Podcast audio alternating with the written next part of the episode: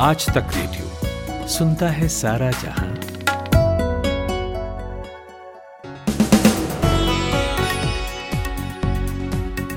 नमस्कार, पाँच जुलाई मंगलवार का दिन भर सुन रहे हैं आप। मैं हूँ जमशेद कमर सिद्दीकी।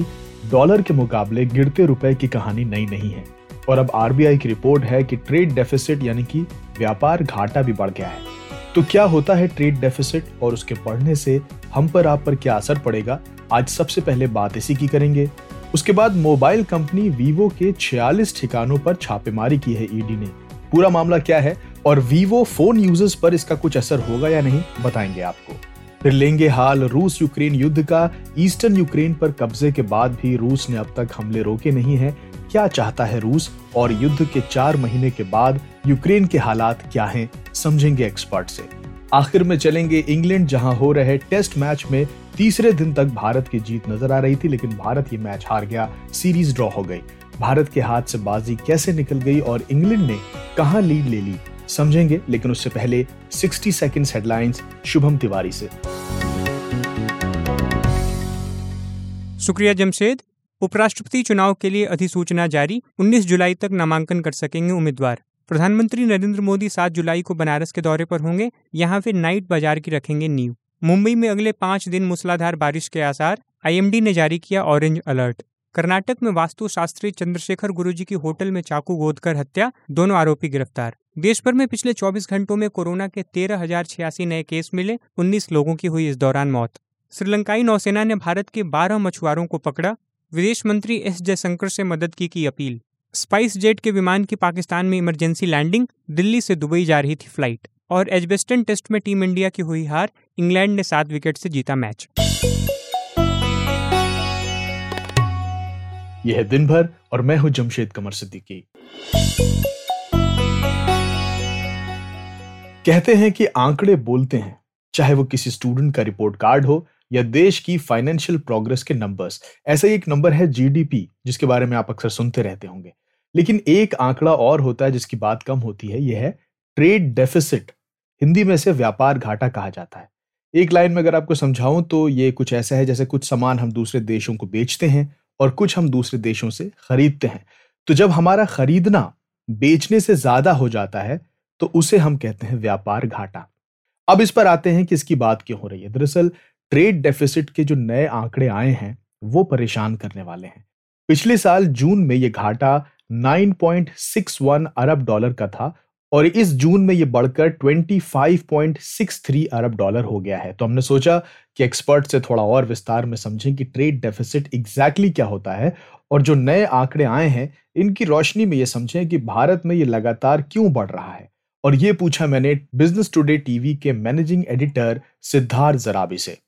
देखिए ट्रेड डेफिसिट जहाँ तक जो शब्द है, ये यही दर्शाता है कि किसी भी अर्थव्यवस्था में कितना इंपोर्ट किया जा रहा है, बाहर से कितना लाया जा रहा है और कितना निर्यात किया जा रहा है, जो एक्सपोर्ट कितना दिया है आयात निर्यात का जो बैलेंस होता है, जो गैप होता है, उसे ट्रेड डेफिसिट कहा जाता है। डेफिसिट शब्द इसलिए प्रयोग होता है क्योंकि जब कोई भी अर्थव्यवस्था अपने एक्सपोर्ट से ज़्यादा इंपोर्ट करती है तो उसके पास एक गैप आती है, उसको ज़्यादा डॉलर की आवश्यकता पड़ती है बाहर से माल खरीदने में। तो उस दृष्टि से ये डेफिसिट कहलाया जाता है और भारत के लिए अगर आप जो पूछ रहे हैं कि ये लगातार बढ़ क्यों रहा है, इसके बढ़ने के कई वजह हैं बट सबसे बड़ी जो दो तीन वजह हम मानते हैं, सब, वो पहला ये है कि कुल मिला के कोविड के बाद एकदम से उछाल आई थी इकोनॉमी में बट पूरे विश्व भर में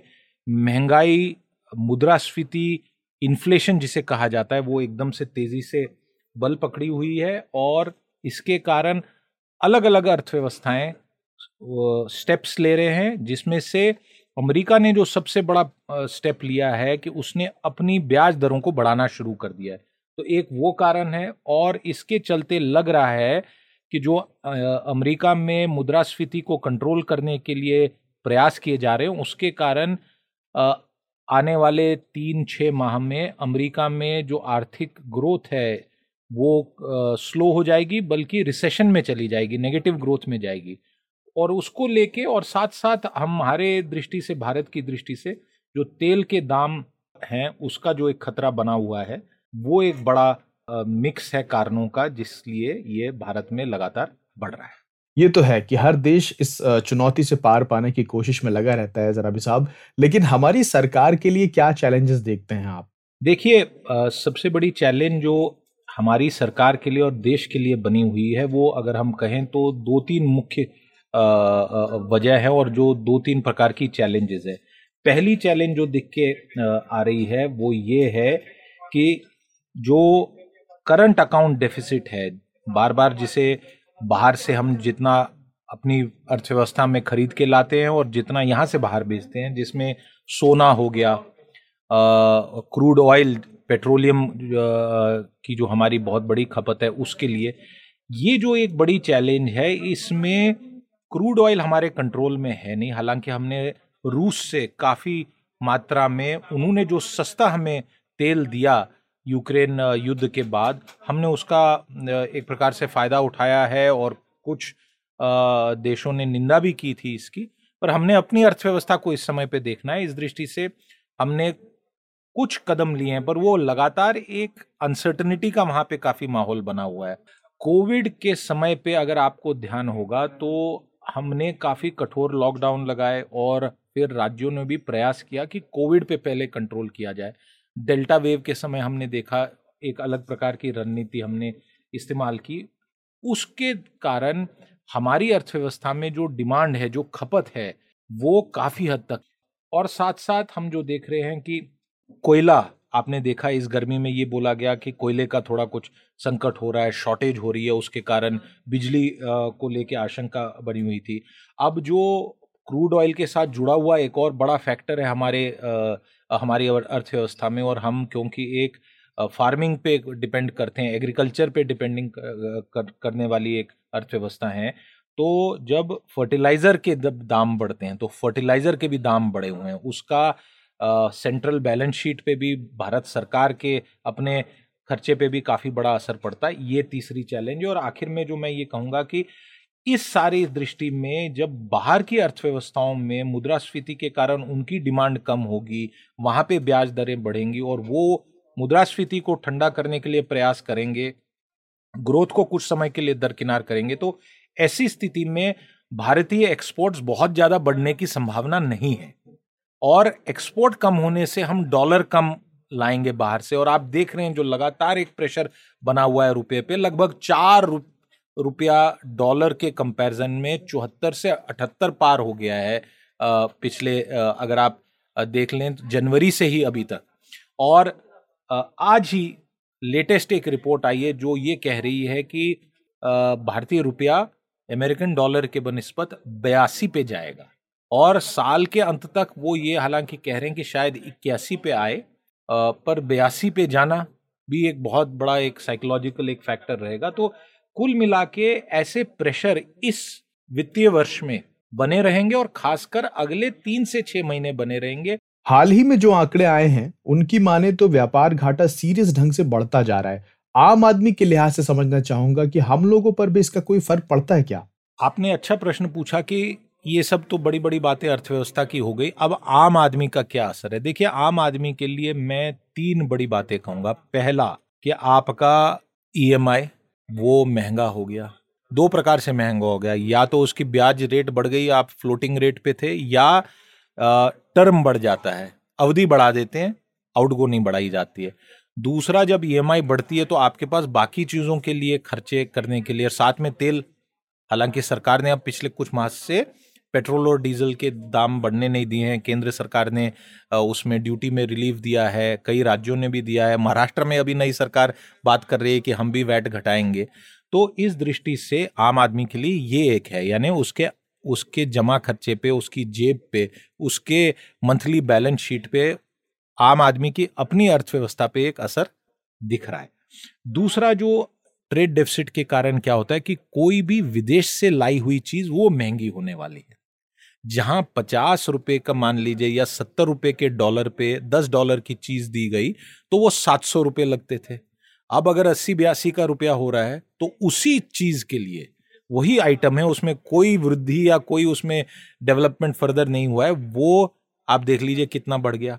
तो ये एक मार पड़ती है आम आदमी पे, और इसके साथ आम से थोड़ा हटके थोड़ा बहुत खास आदमी की अगर बात करें तो जो लोग, जो विद्यार्थी देश से बाहर जाके पढ़ पाते हैं और कई हज़ारों की कुछ लाख की संख्या में हर वर्ष जाते थे कोविड से पहले। कोविड के बाद इसमें कुछ रुकाव आया है, अब वापस बढ़ रहा है। तो उनके लिए भी बाहर जाना, बाहर पढ़ना महँगा हो गया है।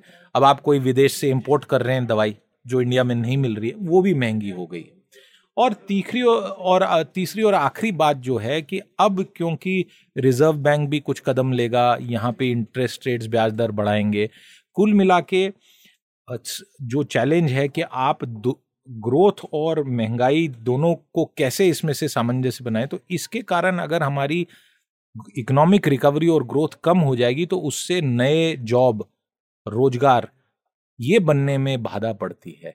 तो उस दृष्टि से भी एक असर पड़ सकता है, पर मैं मानता हूँ कि अगले तीन से छः महीने में, खासकर अभी जो वर्षा है, जो मानसून है, वो सही चल रही है। अगर वो ठीक रही, कोई उससे ज़्यादा गड़बड़ ना हो तो अगले तीन से छः महीने में ये जो एक अनिश्चितता का माहौल है, ये शायद ठीक हो जाएगा और अगले साल जब हम बात कर रहे हो ऐसे विषय पे तो शायद स्थिति बेहतर हो। बहुत बहुत शुक्रिया हमसे बातचीत के लिए। सिद्धार्थ जराबी। अगर आप एंड्रॉयड यूज़र हैं तो इसके हाई चांस हैं कि आपका फ़ोन किसी चाइनीज़ कंपनी का होगा। और इन्हीं में से एक मोबाइल बनाने वाली चाइनीज़ कंपनी है वीवो जिस पर ईडी ने आज एक बड़ी कार्रवाई की है। यूपी बिहार से लेकर एमपी तक ईडी ने देश भर में वीवो के अलग अलग ठिकानों पर छापे मारे हैं। कंपनी पर मनी लॉन्ड्रिंग के आरोप हैं और फेमा यानी कि फॉरेन एक्सचेंज मैनेजमेंट एक्ट के तहत ये कार्रवाई हुई है। वैसे ये किसी चीनी कंपनी पर पहली सरकारी नकेल नहीं है। चीनी मोबाइल कंपनियाँ भारत में पहले से ही आईटी और ईडी के रडार पर हैं। इससे पहले ईडी ने फेमा के तहत शियोमी के एसेट्स को सीज किया था। हालाँकि कर्नाटक हाईकोर्ट ने बाद में ईडी की इस कार्रवाई पर रोक लगा दी थी। अब ये समझने को कि फेमा जिसके तहत इन दोनों चाइनीज़ मोबाइल कंपनियों पर कार्रवाई हो रही है, ये दरअसल है क्या? मैंने बात की बिज़नेस टुडे में जर्नलिस्ट रजत मिश्रा से। देखिए फेमा जो है वो फॉरेन एक्सचेंज मैनेजमेंट एक्ट है, जो 1999 में पास हुआ था। इसका सबसे बड़ा ऑब्जेक्टिव है एक्सटर्नल ट्रेड और पेमेंट्स को फैसिलिटेट करना और एक असिस्ट करना ऑर्डरली डेवलपमेंट और मेंटेनेंस जो इंडिया की फॉरेक्स मार्केट होती है उसको। तो जो कैपिटल फॉरेन एक्सचेंज की जो ट्रांजेक्शन होती हैं, दो तरीके से होती हैं कैपिटल अकाउंट ट्रांजेक्शन और करंट अकाउंट ट्रांजेक्शन तो जैसे मैंने आपको बताया कि एक्सटर्नल ट्रेड और पेमेंट को फैसिलिटेट करता है, इसके कुछ प्रोविजंस हैं। जब उस प्रोविजंस को वॉयलेट किया जाता है तो वो फेमा का वायलेशन होता है, जिसके तहत ईडी e किसी पे भी केस रजिस्टर करती है। और ईडी e तीन लॉज के बेसिस पे किसी पे केस रजिस्टर कर मतलब बेसिकली तीन लॉज का इंप्लीमेंटेशन ईडी e के ज़िम्मेदारी है। One is fugitive offenders act of 2018 एक होता है मनी लॉन्ड्रिंग एक्ट और तीसरा होता है FEMA foreign exchange management act और जो पीएमएलए होता है मनी लॉन्ड्रिंग एक्ट 2002 वो गवर्नमेंट को अनेबल करता है कि वो कोई भी प्रॉपर्टी कॉन्फिस्केट कर सकती है जो इलीगल तरीके से अचीव की गई हो। अच्छा कुछ ही दिन पहले शाओमी पर भी ईडी ने कार्रवाई की थी। क्या दोनों कंपनियों वीवो और शाओमी पर आरोप सेम है या वीवो के केस में कुछ अलग है? देखिए शाओमी के केस में जो ईडी e ने चार्जेस लगाए थे वो फेमा के एक्ट के तहत थे और जो अभी इस वक्त वीवो में लगाए गए हैं वो मनी लॉन्ड्रिंग के एक्ट हैं। दोनों ऑफेंसेस हैं जो ईडी e के तहत ही आते हैं। तो बट दोनों की जो लॉ जिस लॉ के तहत दोनों पर एलिगेशन लगाए गए वो फेमा और पीएमएलए यानी कि मनी लॉन्ड्रिंग एक्ट तो वीवो के ऊपर जो अभी चौवालीस जगह पे रेड हुई है अलग अलग स्टेट्स में, वो मनी लॉन्ड्रिंग एक्ट के तहत हुई है और जो शाओमी में हुई थी, वो फेमा एक्ट के तहत हुई थी। और शाओमी के दौरान गवर्नमेंट ने पाँच हज़ार पाँच सौ इक्यावन करोड़ रुपए शाओमी टेक्नोलॉजी के सीज किए थे एक बैंक अकाउंट में जो, जिसको शाओमी ने बोला था कि वो लीगल तरीके से एक्रू किए गए हैं in the form of the royalty from some other companies तो जिसको ईडी ने इलीगल रेमिटेंसेस बोला था। अच्छा रजत इससे यूज़र्स पर और इनके मार्केट पर भी कोई फ़र्क दिख सकता है क्या? देखिए, इन यूज़र मार्केट पे, जैसे अभी वीवो के बारे में बोला जा रहा है कि वीवो बहुत सारे प्रोडक्ट लॉन्चेस करने वाला था। अभी बहुत सारे उसके प्रोडक्ट पाइपलाइन में थे new products with new technology तो जब इस तरह की कोई भी केसेस आते हैं इंसिडेंट होते हैं तो कंपनी की ऑब्वियसली इमेज पे तो डैमेज होता ही है। तो डायरेक्ट इम्पैक्ट तो कोई नहीं होता इनडायरेक्टली द सेल और the products will go down because ये जो इंसिडेंसेस होते हैं, वो कंपनी की इमेज पे एक तरीके से बहुत बड़ा ब्लॉट होता है।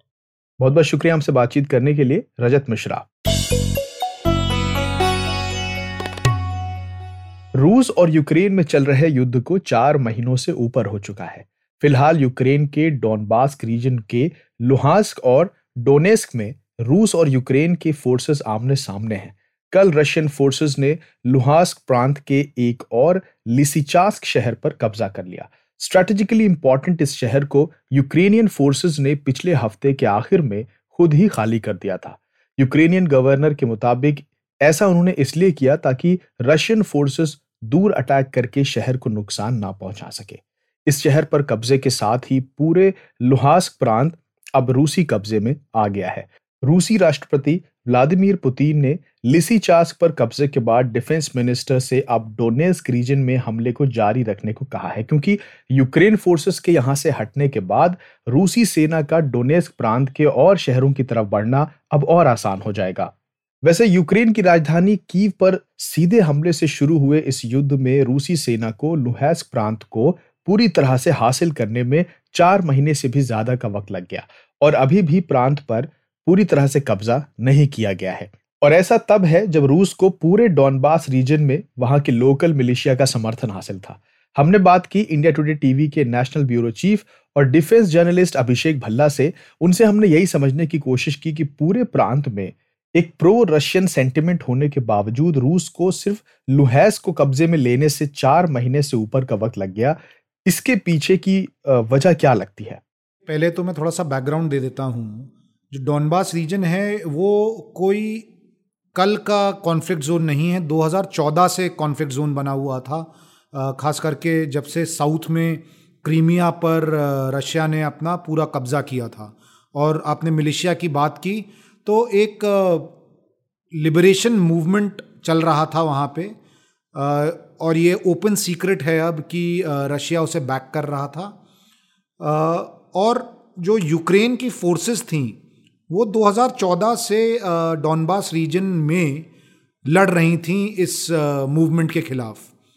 लेकिन जो बिल्डअप हुआ लड़ाई का, जब फेबररी में फाइनली जो है स्पेशल ऑपरेशंस जिस लड़ाई को नाम दिया गया पुतिन के द्वारा उसके लिए ऑब्वियसली यूक्रेनियन फोर्सेस पूरी तरह से तैयार नहीं थी, लेकिन कहीं ना कहीं उन्हें पता था कि जब आठ साल से इस तरह का माहौल बन रहा था कि एक दिन तो आएगा कि लड़ाई होनी है।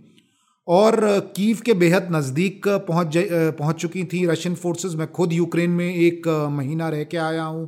उन जगहों को मैंने नज़दीकी से देखा है जहाँ पर रशियन फोर्सेस पूरी तरह से ऑक्यूपेशन में थी।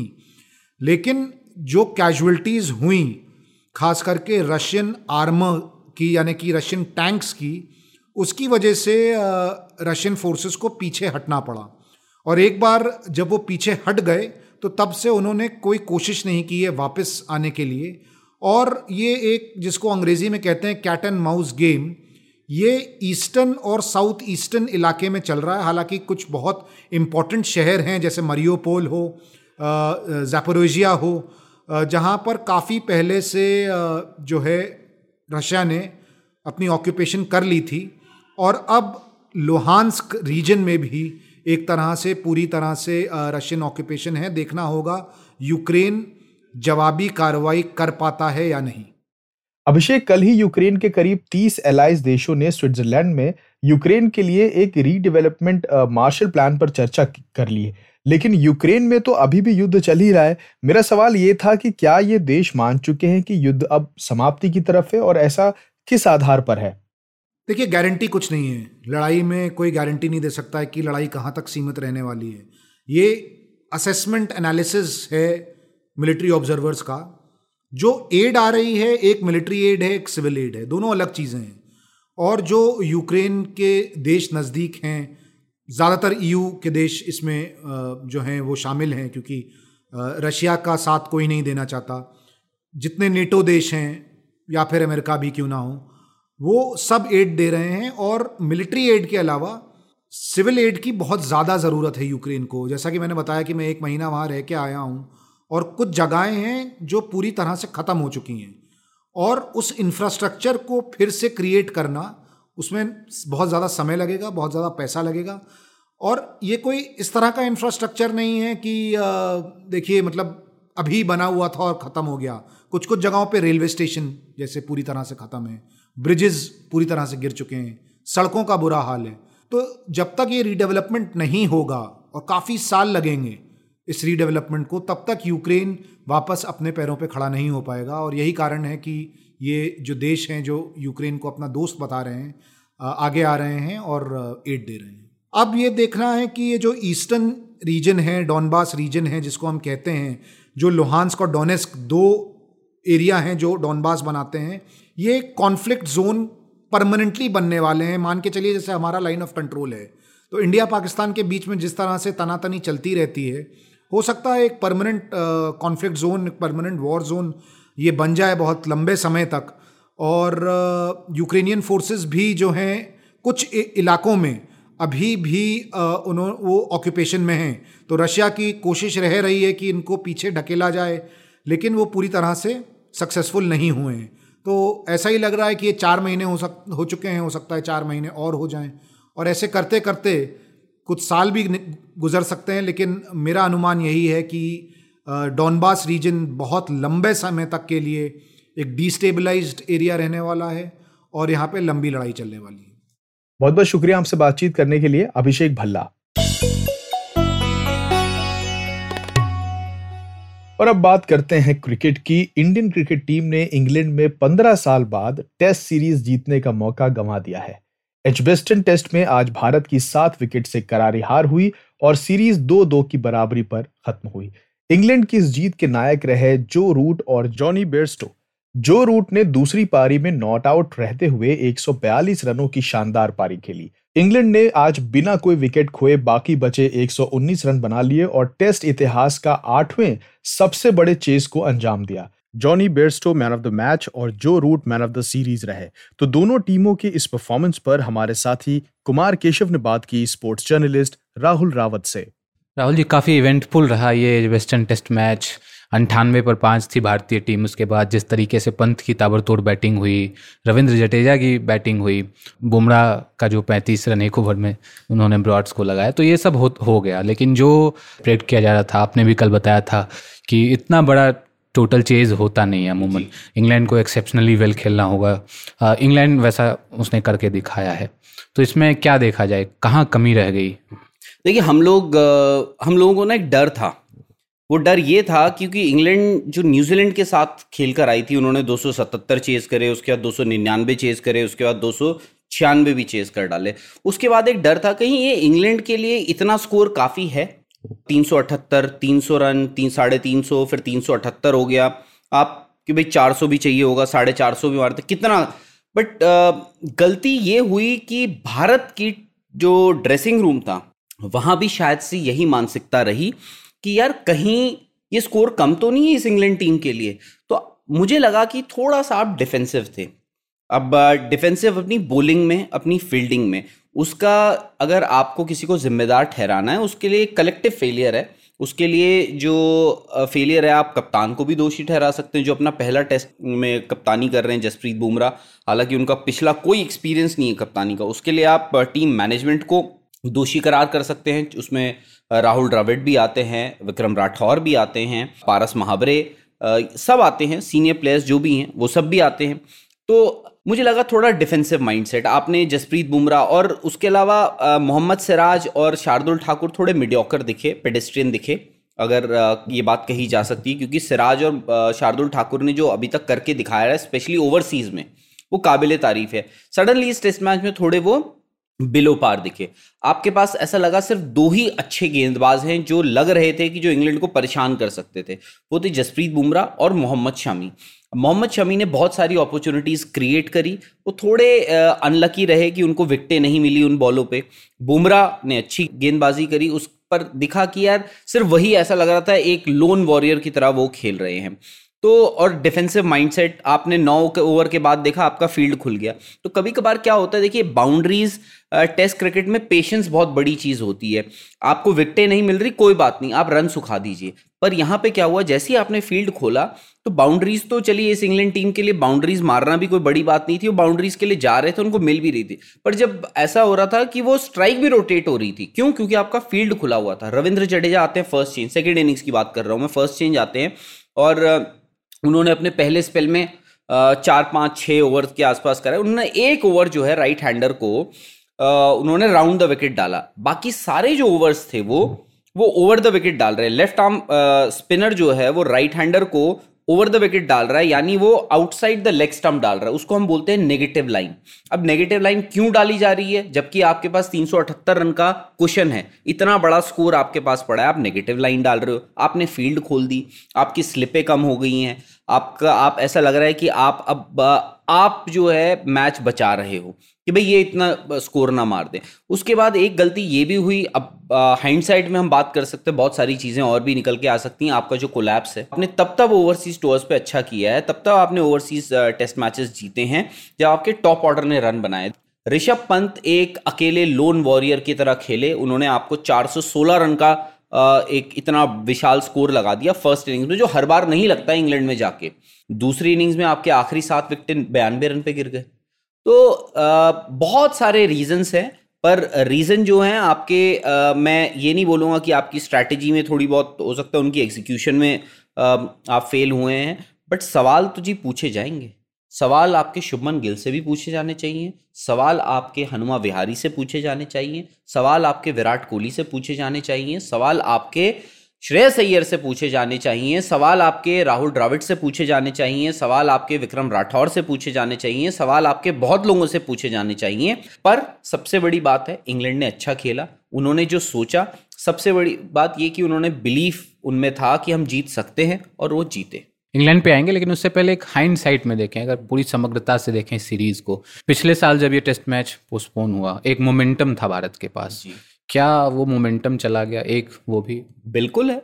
मैं तो बोल रहा हूँ कि भारतीय क्रिकेट में जो पिछले कुछ महीनों से जो उथल पुथल हुई है वो शुरुआत वहीं से हुई है।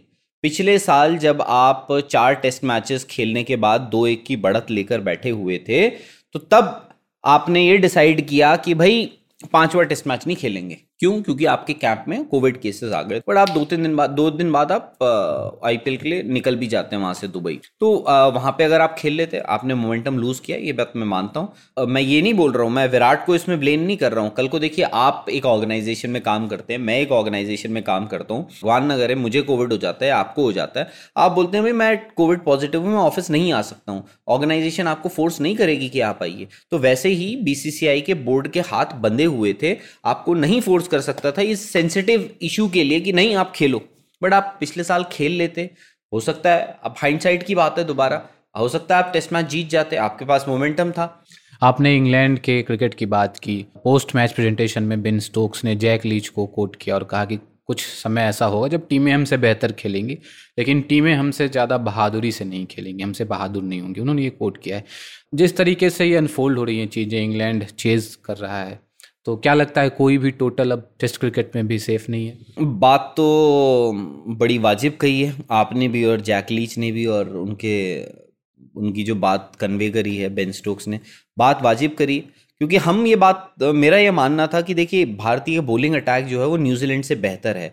बेहतर इन द सेंस कि ज़्यादा पैना है, ज़्यादा तेज़ है। कभी कभार क्या होता है, आपके पास ऐसे पीरियड्स आते हैं उसमें टेस्ट मैच के दौरान जब आपको विकटें नहीं मिलती है तो वहाँ आपकी जो एक्स्ट्रा पेस है ना, वो आपकी मदद करती है। और भारत के पास वो गेंदबाज हैं जो उस एक्स्ट्रा पेस को इस्तेमाल करके आपको विकटें दिला सकते हैं। जो होता है एक सरप्राइज़ एलिमेंट है। तो वो हमें लगा कि इसीलिए मैं बोल रहा हूँ, तीन सौ अठहत्तर मुझे लगा कि यार, हमें ये लगा कि यार, न्यूजीलैंड के साथ बन गए, क्या भारत के साथ भी बन सकते हैं? मुश्किल है, पर इंग्लैंड ने वो करके दिखाया। तो ये है कि जो जिस तरीके से वो क्रिकेट खेल रहे हैं कभी कभार ऐसा होगा कि वो बहुत ख़राब दिखेंगे। कभी कभार ऐसा होगा कि भाई वो उनकी टीमें, उनकी टीम जो है, जल्दी निपट जाएगी, सिमट जाएगी। बट बहादुरी कॉन्फिडेंस बिलीफ वो है, तीन सौ अठहत्तर उनके पास उनके पास वो बिलीफ था, हम चेस कर सकते हैं। और उन्होंने किया। और सबसे बड़ी बात, हम लोगों की बात करने की बात अलग है कि इंग्लैंड चेस कर सकती है, यार कहीं कर तो नहीं देगा। ये बिलीफ जो है, उन्होंने इंडियन कैंप में भी डाल दिया। और वहीं मुझे लगता है कि भारतीय टीम जो है, थोड़ा सा डिफेंसिव माइंडसेट हो गई। ये जो बैस बॉल बैस बॉल कर रहे हैं, देखिए बैस बॉल क्या है?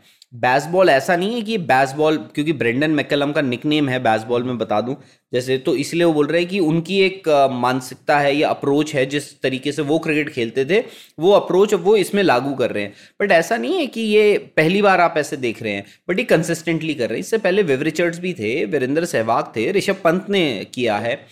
बैसबॉल कुछ नहीं है बैसबॉल सिर्फ़ एक माइंडसेट है कि भाई खेलना है तो ऐसे खेलना है, चढ़ के खेलना है।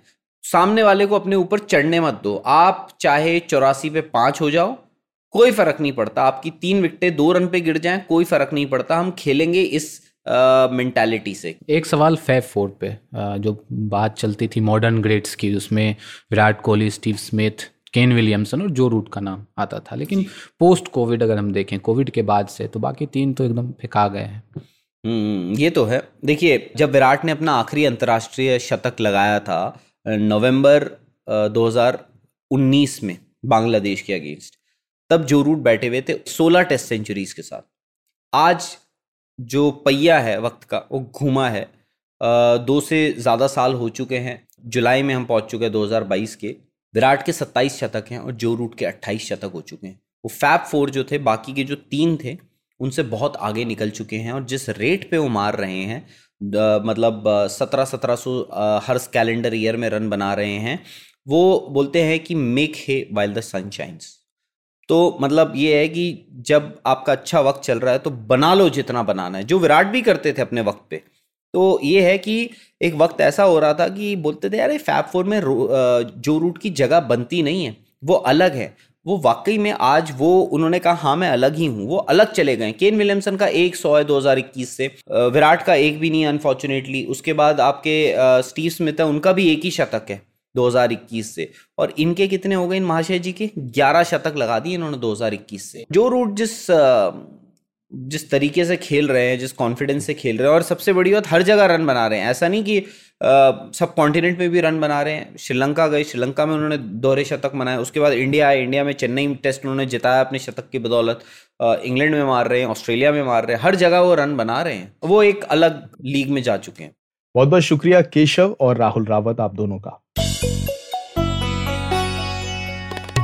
तो इसी के साथ दिन भर को यहीं खत्म करने का वक्त आ गया है। हमारे पॉडकास्ट आपको कैसे लग रहे हैं, आप हमें ज़रूर बताइए। हमारा पता है रेडियो एट आज तक डॉट कॉम सोशल मीडिया पर भी आप हमें ज्वाइन कर सकते हैं।